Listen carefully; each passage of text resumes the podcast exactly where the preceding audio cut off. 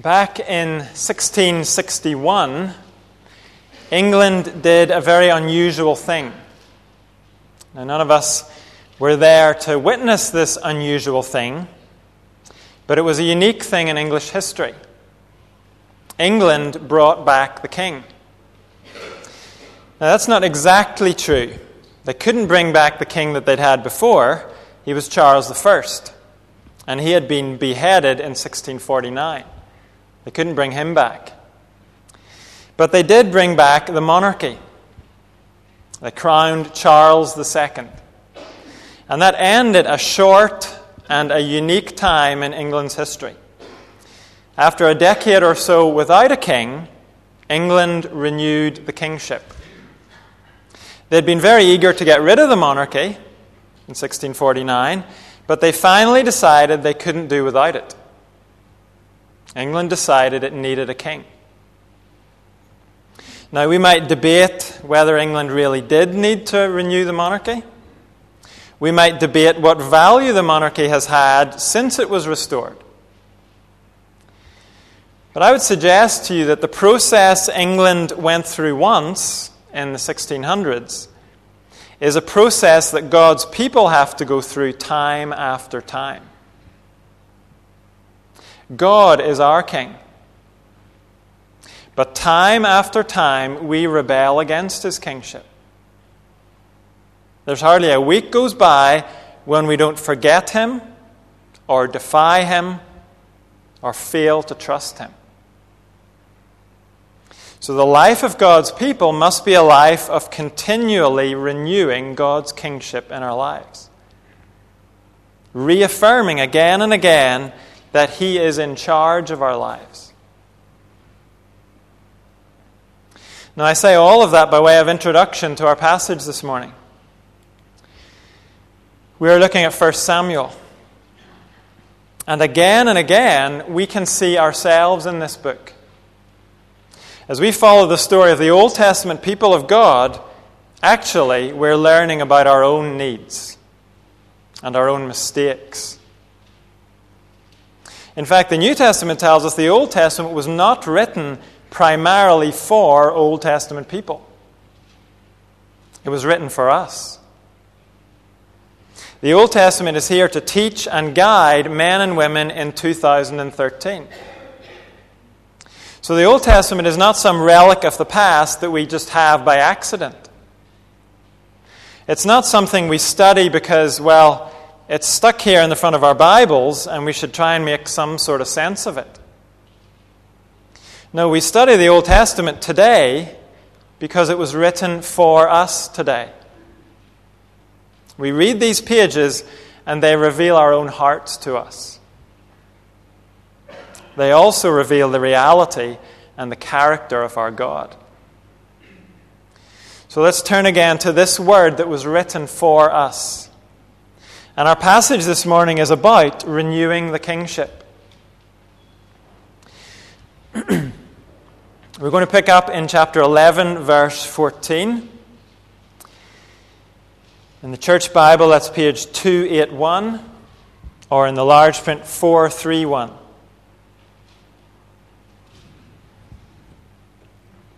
And in a moment, I'm going to read right through to chapter 12, verse 25. But before we read, let me remind you of the background to this passage. Israel has rebelled against God's kingship. They demanded a human king instead of God. And last week we saw Samuel presenting Israel with their new king. His name is Saul. And you may remember Saul's name means asked for. And the people were initially delighted with Saul. We saw that. They were delighted with him until God said, He's to be king under my authority. He's to be caretaker of my kingdom. Well, that soured things for Israel. That wasn't what they wanted. And so we were told they despised their new king. But then we saw God use Saul as his instrument to deliver Israel. Saul led the army of Israel against a king called Nahash the Ammonite. and he won a great victory against Nahash. And that's the point where we pick up this morning. The victory has just been won, and chapter 11, verse 14 tells us this. Then Samuel said to the people, Come, let us go to Gilgal and there renew the kingship. So all the people went to Gilgal and made Saul king in the presence of the Lord. There they sacrificed fellowship offerings before the Lord. And Saul and all the Israelites held a great celebration. Samuel said to all Israel, I have listened to everything you said to me and have set a king over you. Now you have a king as your leader. As for me, I am old and grey, and my sons are here with you. I have been your leader from my youth until this day. Here I stand. Testify against me in the presence of the Lord and his anointed. Whose ox have I taken? Whose donkey have I taken? Whom have I cheated? Whom have I oppressed? From whose hand have I accepted a bribe to make me shut my eyes? If I have done any of these things, I will make it right. You have not cheated or oppressed us, they replied. You have not taken anything from anyone's hand. Samuel said to them, The Lord is witness against you, and also his anointed is witness this day, that you have not found anything in my hand. He is witness, they said. Then Samuel said to the people, It is the Lord who appointed Moses and Aaron and brought your ancestors up out of Egypt. Now then, stand here because I'm going to confront you with evidence before the Lord as to all the righteous acts performed by the Lord for you and your ancestors. After Jacob entered Egypt, they cried to the Lord for help, and the Lord sent Moses and Aaron, who brought your ancestors out of Egypt and settled them in this place. But they forgot the Lord their God, so he sold them into the hands of Sisera the commander of the army of Hazor, and into the hands of the Philistines and the king of Moab, who fought against them. They cried out to the Lord and said, We have sinned. We have forsaken the Lord and served the Baals and the Ashtoreths. But now deliver us from the hands of our enemies, and we will serve you. Then the Lord sent Jerubbaal, Barak, Jephthah, and Samuel, and he delivered you from the hands of your enemies all around you, so that you lived in safety. But when you saw that Nahash, king of the Ammonites, was moving against you, you said to me, No, we want a king to rule over us, even though the Lord your God was your king. Now, here is the king you have chosen, the one you asked for. See, the Lord has set a king over you. If you fear the Lord and serve and obey him and do not rebel against his commands, and if both you and the king who reigns over you follow the Lord your God, good.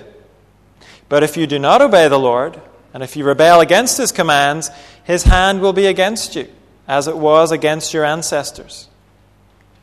Now then, stand still and see this great thing the Lord is about to do before your eyes. Is it not wheat harvest now? I will call on the Lord to send thunder and rain. And you will realize what an evil thing you did in the eyes of the Lord when you asked for a king. Then Samuel called on the Lord, and that same day the Lord sent thunder and rain. So all the people stood in awe of the Lord and of Samuel. The people all said to Samuel, Pray to the Lord your God for your servants, so that we will not die. For we have added to all our other sins the evil of asking for a king. Do not be afraid, Samuel replied. You have done all this evil. Yet, do not turn away from the Lord, but serve the Lord with all your heart. Do not turn away after useless idols. They can do you no good, nor can they rescue you, because they are useless. For the sake of his great name, the Lord will not reject his people, because the Lord was pleased to make you his own. As for me, far be it from me that I should sin against the Lord by failing to pray for you. And I will teach you the way that is good and right. But be sure to fear the Lord and serve him faithfully with all your heart. Consider what great things he has done for you. Yet if you persist in doing evil, both you and your king will perish. This is God's word. Samuel's opening words are Come, let us go to Gilgal and there renew the kingship. And right at the very start, we have to ask what exactly is Samuel talking about? We might think he's talking about Saul's kingship. But it is not correct to say that Saul's kingship is being renewed here. In chapter 10, Saul was presented to the people. Then he proved himself in battle. And now in chapter 11, verse 15, he is made king. It's almost like he's come through a probation period, and now his kingship is being made official. So the kingship that is being re- renewed here is not Saul's, it's God's. And that's borne out by the location Samuel chooses for this event. He takes the people back to Gilgal. Now, the name Gilgal may not mean anything at all to us, but it's a significant place for Israel. Whenever the Israelites first entered the land of Canaan, they camped at Gilgal. And under the leadership of Joshua at that time, they held a big ceremony. They set up a large monument of stones, and all the men of Israel were circumcised. At Gilgal, Israel commemorated and celebrated God's kingship. And now, many years later, it's significant that Samuel takes Israel back to Gilgal. It's time to renew their allegiance to God, their King. That's the kingship our passage is concerned about. You'll notice Saul fades into the background here at Gilgal. Yes, he is crowned as part of the ceremony, but this is first and foremost about God's people and their divine king. Samuel leads Israel through this renewal of the kingship. And he starts by proving the people are condemned by the faithfulness of God. In the Bible, we're often confronted with the holiness of God, the fact that He is absolutely pure, He's absolutely separate from sin. And in the face of God's holiness, our own impurity and unholiness becomes very obvious. But here, the focus is different. Here, it's God's faithfulness that shows up the people's faithlessness. Samuel presents this as a legal trial. Apparently, we're soon going to have trials on TV in this country. You may have heard that in the news last week. Well, here, we get to see God's people on trial. And first of all, Samuel gives proof of God's faithfulness. The NIV has given this a heading which says Samuel's farewell speech. But actually, that's not accurate. Samuel will do plenty more before he says farewell to Israel. Certainly, his role is going to change after this, but he will be active for a good bit longer in Israel. What Samuel is doing here is not saying farewell. He's pointing to his own life as evidence of God's faithfulness to Israel. When we started looking at 1 Samuel, we noticed it was a dark time to be alive. It was like the Wild West. Everyone did what was right in their own eyes. But here, Samuel points to himself as proof of God's faithfulness. In Israel's dark time, maybe one of its darkest ever times, God provided the leadership that Israel needed. And so in chapter 12, verse 3, Samuel says, Here I stand. Testify against me in the presence of the Lord and his anointed. That's Saul in this case. Whose ox have I taken? Whose donkey have I taken? Whom have I cheated? Whom have I oppressed? From whose hand have I accepted a bribe to make me shut my eyes? If I have done any of these things, I will make it right. You have not cheated or oppressed us, they replied. You have not taken anything from anyone's hand. Samuel said to them, The Lord is witness against you, and also his anointed is witness this day, that you have not found anything in my hand. He is witness, they said. The point is, by vindicating Samuel, the people are condemning themselves. God had given them a good leader. But when Samuel got old, and when his sons proved to be unsuitable as leaders, Israel hadn't trusted God to raise up another good leader. They had decided how Samuel should be replaced. They demanded a king such as all the other nations have. And here, God's faithfulness highlights Israel's faithlessness.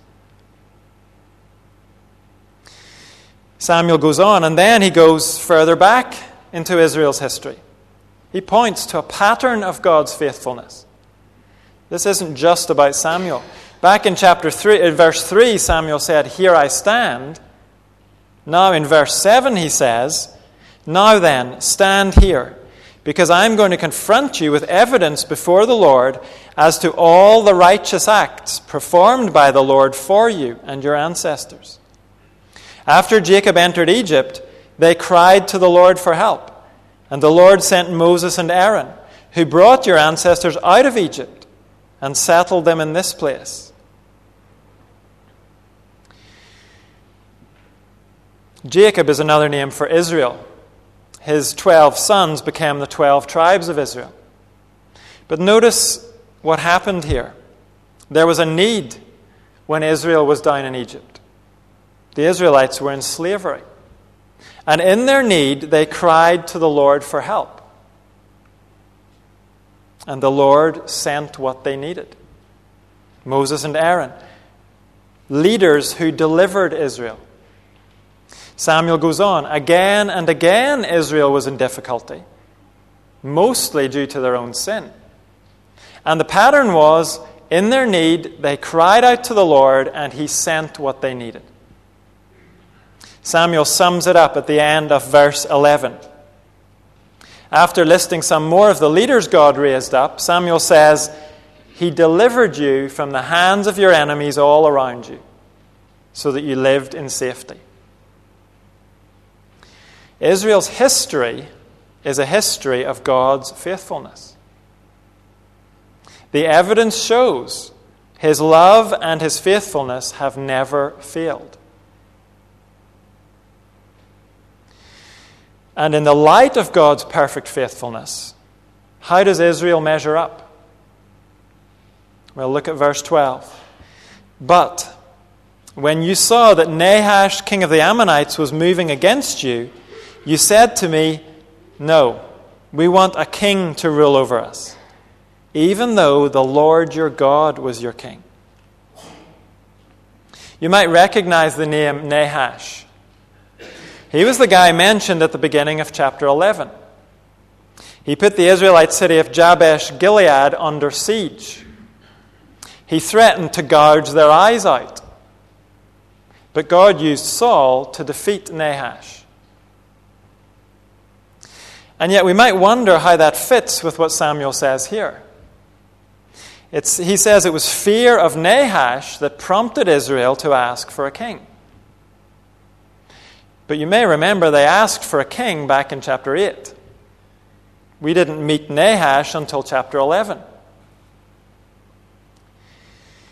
Well, we noticed last week Nahash's attack on Jabesh was not a one off. Apparently, he was on a bit of a rampage. It seems that Jabesh was one in a long line of cities that Nahash hit. The point is, he was probably already on his binge of terror back before chapter 8. So it was partly panic about Nahash that caused Israel to demand a king like all the other nations. But here in verse 12, Samuel reminds them the Lord your God was your king. Hadn't he always supplied what you needed? Hadn't he always raised up the leaders you needed? But when Nahash came along, instead of crying to the Lord for help, you refused to trust him. And you demanded a human king. In the light of God's faithfulness, Israel is condemned for her faithlessness. And so are we. Now, it's true, we are not faced with an Ammonite king trying to gouge our eyes out. Our trust in God is not regularly tested in such dramatic ways. But every day, our trust is tested in a dozen smaller, quieter ways. Will we trust God to fulfill us? Or will we give in to sexual temptation? Will we look for fulfillment there instead? Will we trust God to provide for us financially? Or will we go into a faithless panic? Will we trust God's promise that the future glory He has for us is better than any glory here on earth? Will we trust that this new, unforeseen situation in our lives, whatever it is, will we trust that it's not new and unforeseen to God? Or will we get irritable and angry because things aren't going according to our plans? It's worth asking in those situations who are we actually angry with? We might kick the cat, we might shout at our kids, but that's not who we're really angry at. Whether we will admit it or not, in those situations, our anger is actually against God. He's the one in charge of the world. He's the one who's not doing what we wanted him to do. When we stomp around in a temper, we are denying God's faithfulness. Every day, our trust in God is tested in a load of little ways. And in the light of His absolute faithfulness, we are condemned. Every one of us. It doesn't take anything nearly as dramatic as an eye gouging Ammonite. 20 minutes in a traffic jam is enough to prove us guilty. So, yes, Samuel is highlighting Israel's guilt and need for repentance. But the guilty verdict lands on us too.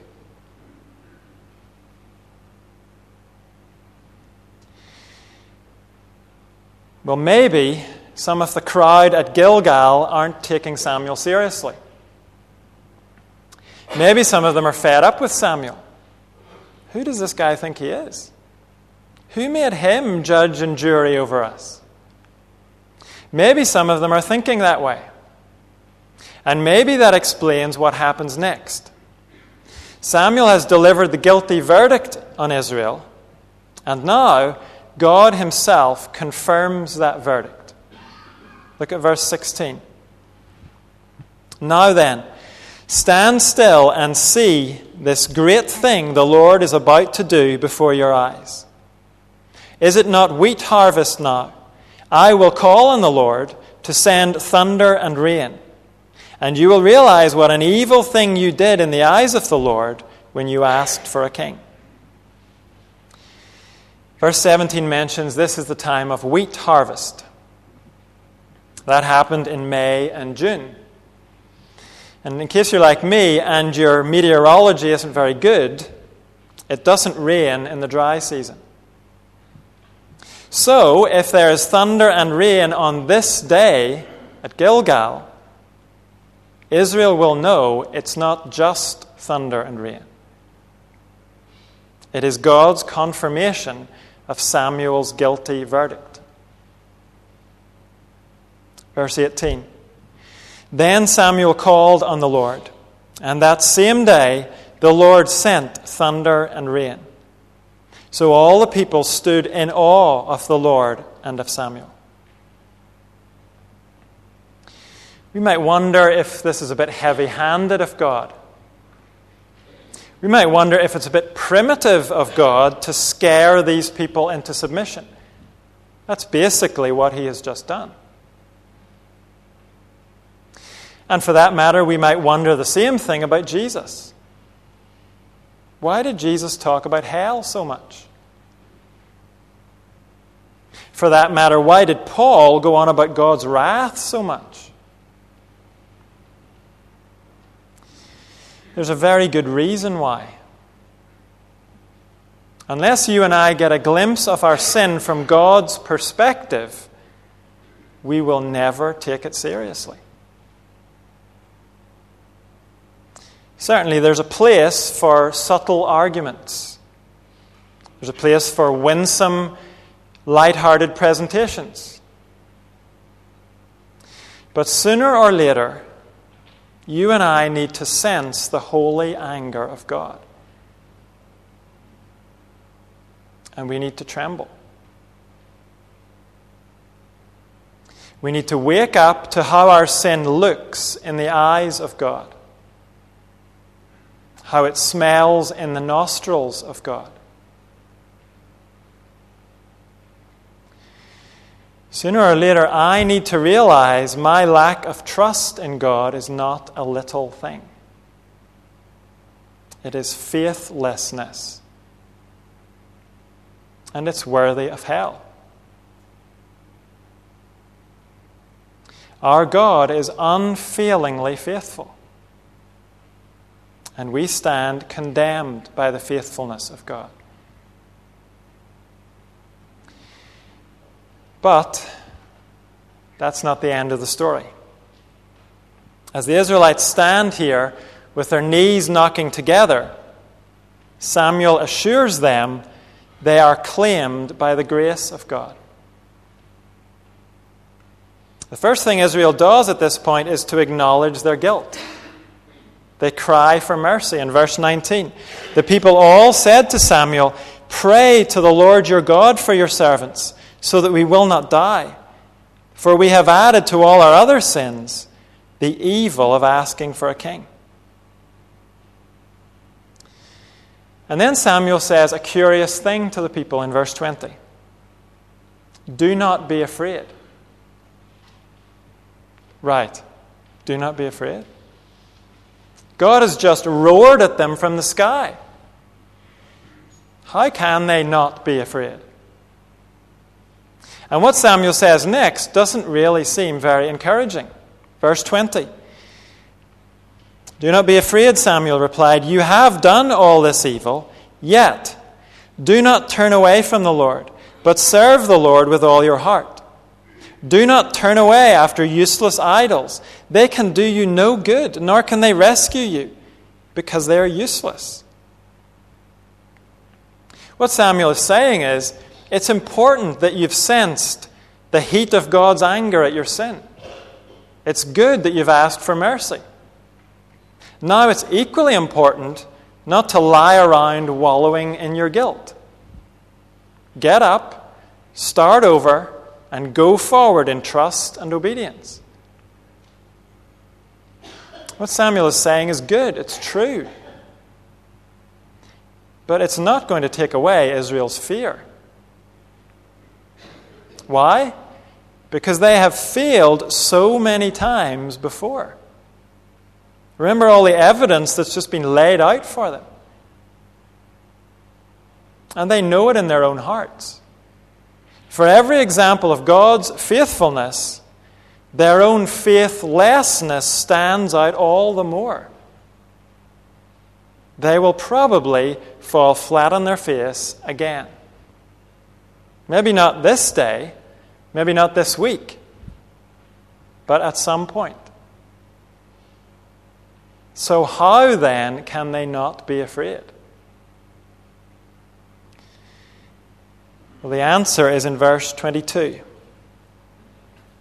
For the sake of his great name, the Lord will not reject his people, because the Lord was pleased to make you his own.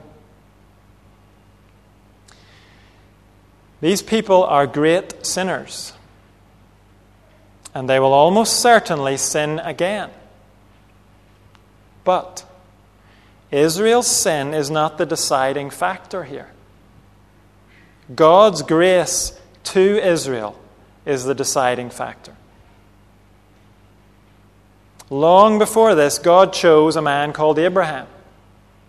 He promised to make Abraham into a great nation. And later, when he brought Abraham's descendants out of slavery in Egypt, at that point, God confirmed his promise to Abraham. Out of all the nations, he chose Israel as his treasured possession. God has put his good name on the line. He will not cast his people aside. So, as these men and women stand at Gilgal, they are being reminded that their future does not depend on their performance. Their future rests on the saving grace of God. They are His people, and He will not let them go. In spite of their sin and rebellion and faithlessness, they are claimed by the grace of God. God's grace is like the hub at the center of a wheel. Everything else rests on it, and everything else revolves around it. Look what Samuel says next. As for me, far be it from me that I should sin against the Lord by failing to pray for you, and I will teach you the way that is good and right. In His grace, God provides His people with someone who will intercede on their behalf. He provides someone who will teach them the way of obedience. And now, at this point, the people are ready to see where their obedience fits into the picture. Their obedience has been mentioned already back in verses 14 and 15. It's been mentioned in verses 20 and 21. And now it appears again in verse 24. But be sure to fear the Lord and serve him faithfully with all your heart. Consider what great things He has done for you. What is it that enables God's people to serve Him faithfully? What enables us to serve Him without fear? It's the knowledge of what He has done for us. As we consider what great things He has done for us, we will serve Him faithfully with all our hearts. And in our case, we remember that He called us while we were still His enemies, or while we were far away from Him. He showed us the truth about Jesus. He enabled us to put our trust in Jesus.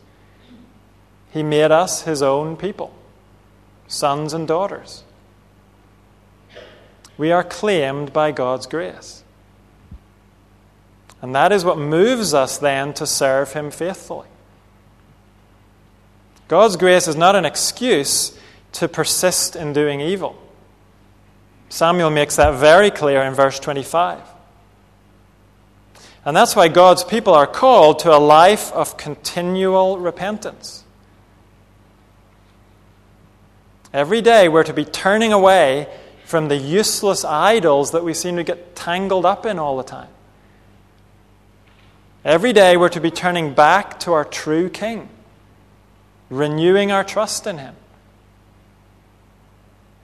And as we do that, we know that our future does not rest on our great performance. Our future rests on God's great grace. In His grace, He made us His own. And by His grace, He will keep us.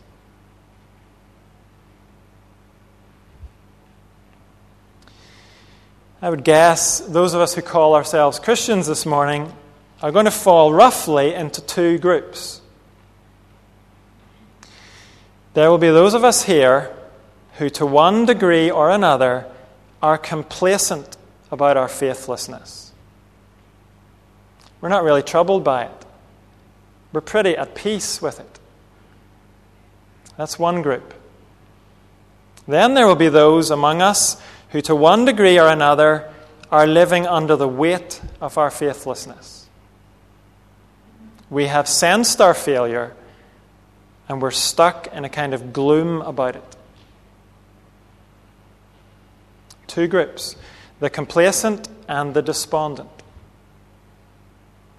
And the message of our passage is that whichever group you're in, it's time to renew the kingship.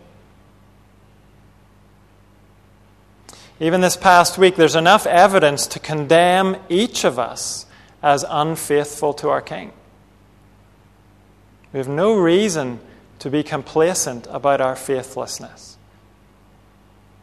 We need to renew our allegiance to the King. We need to once again put our trust in the King. He is trustworthy. He does know what he's doing. He is a far better king than the other things we've been giving allegiance to and serving and chasing after. It's time to renew the kingship. Live for the true king.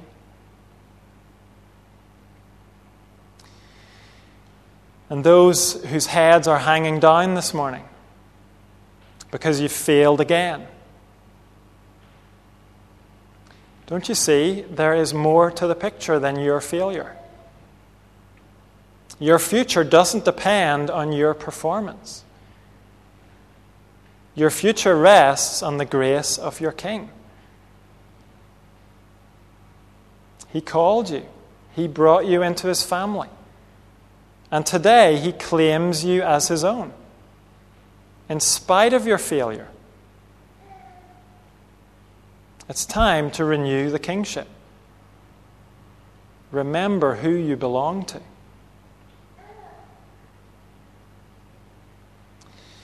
We're going to sing a song together now that helps us to consider what great things the Lord has done for us. We're going to sing together Amazing Grace.